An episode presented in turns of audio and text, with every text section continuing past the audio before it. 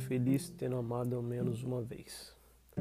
Bom, e essa é a frase que eu escolhi para iniciar essa conversa.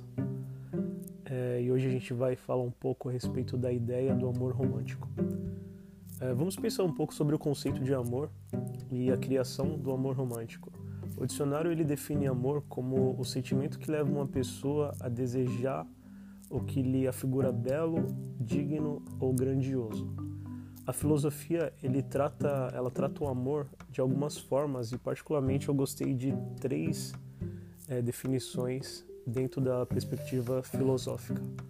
O amor eros, defendido por Platão como sendo amor ligado à ideia do desejo, que logo que é alcançado deixa de existir e assim o amor também acaba.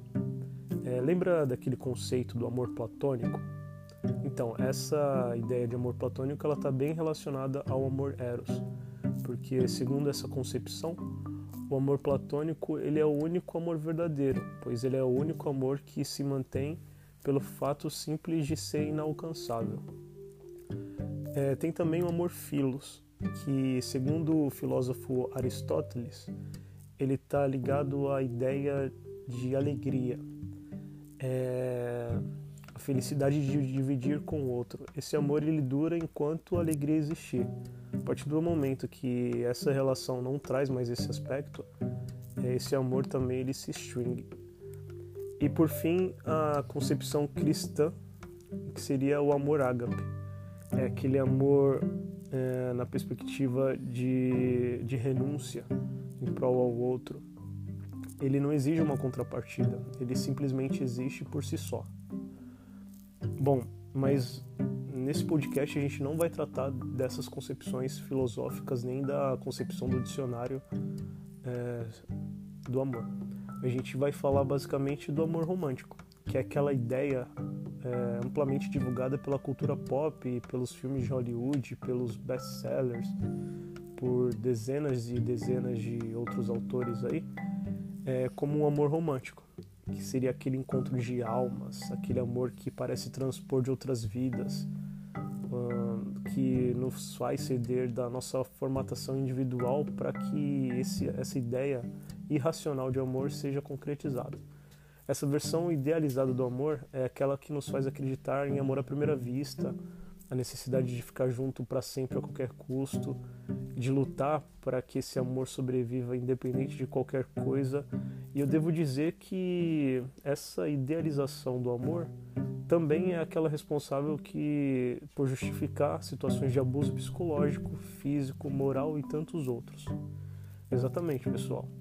A ideia do amor romântico é uma construção social da burguesia patriarcal do século XVIII baseada na formatação de casais heterossexuais monogâmicos, que na época era apoiada tanto pelo, pela política quanto pela própria sociedade, pelo Estado e pela Igreja é, naquele contexto histórico. E além disso, a gente não precisa pensar muito para chegar à conclusão de que diante dessa perspectiva também há implícito fatores econômicos, visto que a configuração de uma família básica estável é, um homem e uma mulher é igual a muitos filhos, ele também é responsável por girar a economia, o mercado de consumo e isso se faz, é, por isso se faz a necessário de vender essa ideia do amor romântico. Essa visão idealizada do amor, ela ainda foi mais pulverizada pela globalização e, consequentemente, ela traz uma grande problematização, visto que essa estrutura ela não se mantém. É, a ideia do amor romântico, na sua essência, ela traz aspectos machistas, é, de submissão da figura feminina e, além de tudo, ele coloca à margem qualquer outra forma de relação, deslegitimando outras formas de afeto. E desse modo, acaba gerando anomalias sociais como a homofobia, a desqualificação de relacionamentos interraciais. Ele desconsidera famílias monoparentais, monoparentais e ela cria um estereótipo de relacionamentos irreais, que são inalcançáveis, né? Relacionamentos perfeitos não existem. Ah, os maiores problemas da normatização do amor, ele incorre justamente nos aspectos normativos, visto que é impossível regular um sentimento. simplesmente pelo fato de sermos seres individuais, com necessidades distintas, visões de mundos opostas, justificáveis pelas vivências e as experiências que cada um de nós teve e pelas nossas próprias particularidades. É, basear ou tentar atingir essa aspiração de amor, segundo a doutora Carol Herrera Gomes, ela é uma PhD em Humanidades e Comunicação, é a melhor forma de cair em sofrimento e frustrações. Frustrações.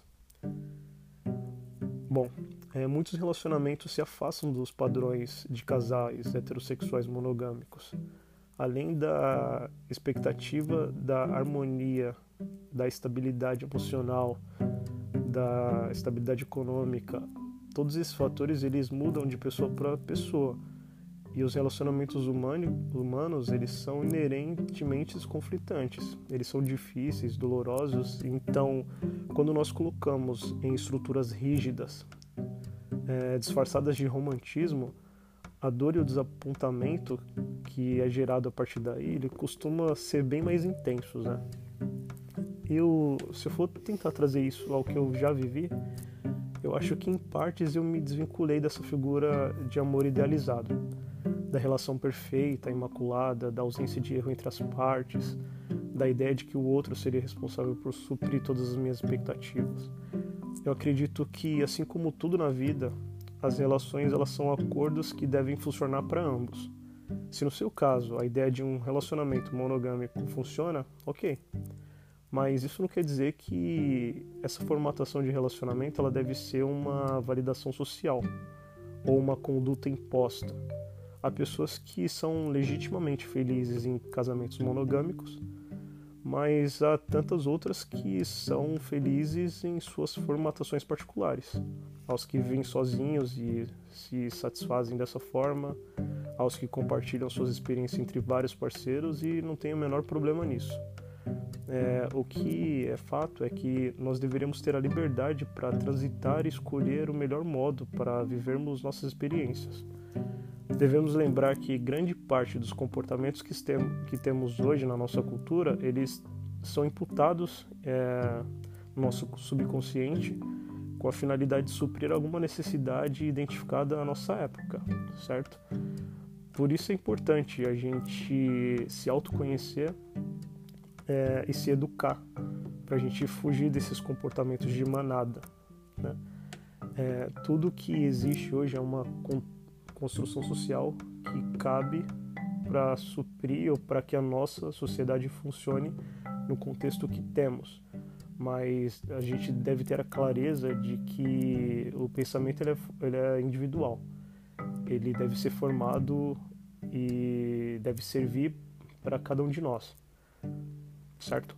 E agora é o momento da provocação. Eu gostaria de saber se vocês tentam alcan alcançar, se vocês acreditam nesse mito do, do amor romântico e quais as implicações que esse tipo de, de narrativa trouxe para a vida de vocês até o momento. Pessoal, obrigado por escutar mais uma vez esse podcast e a gente se encontra no próximo tema.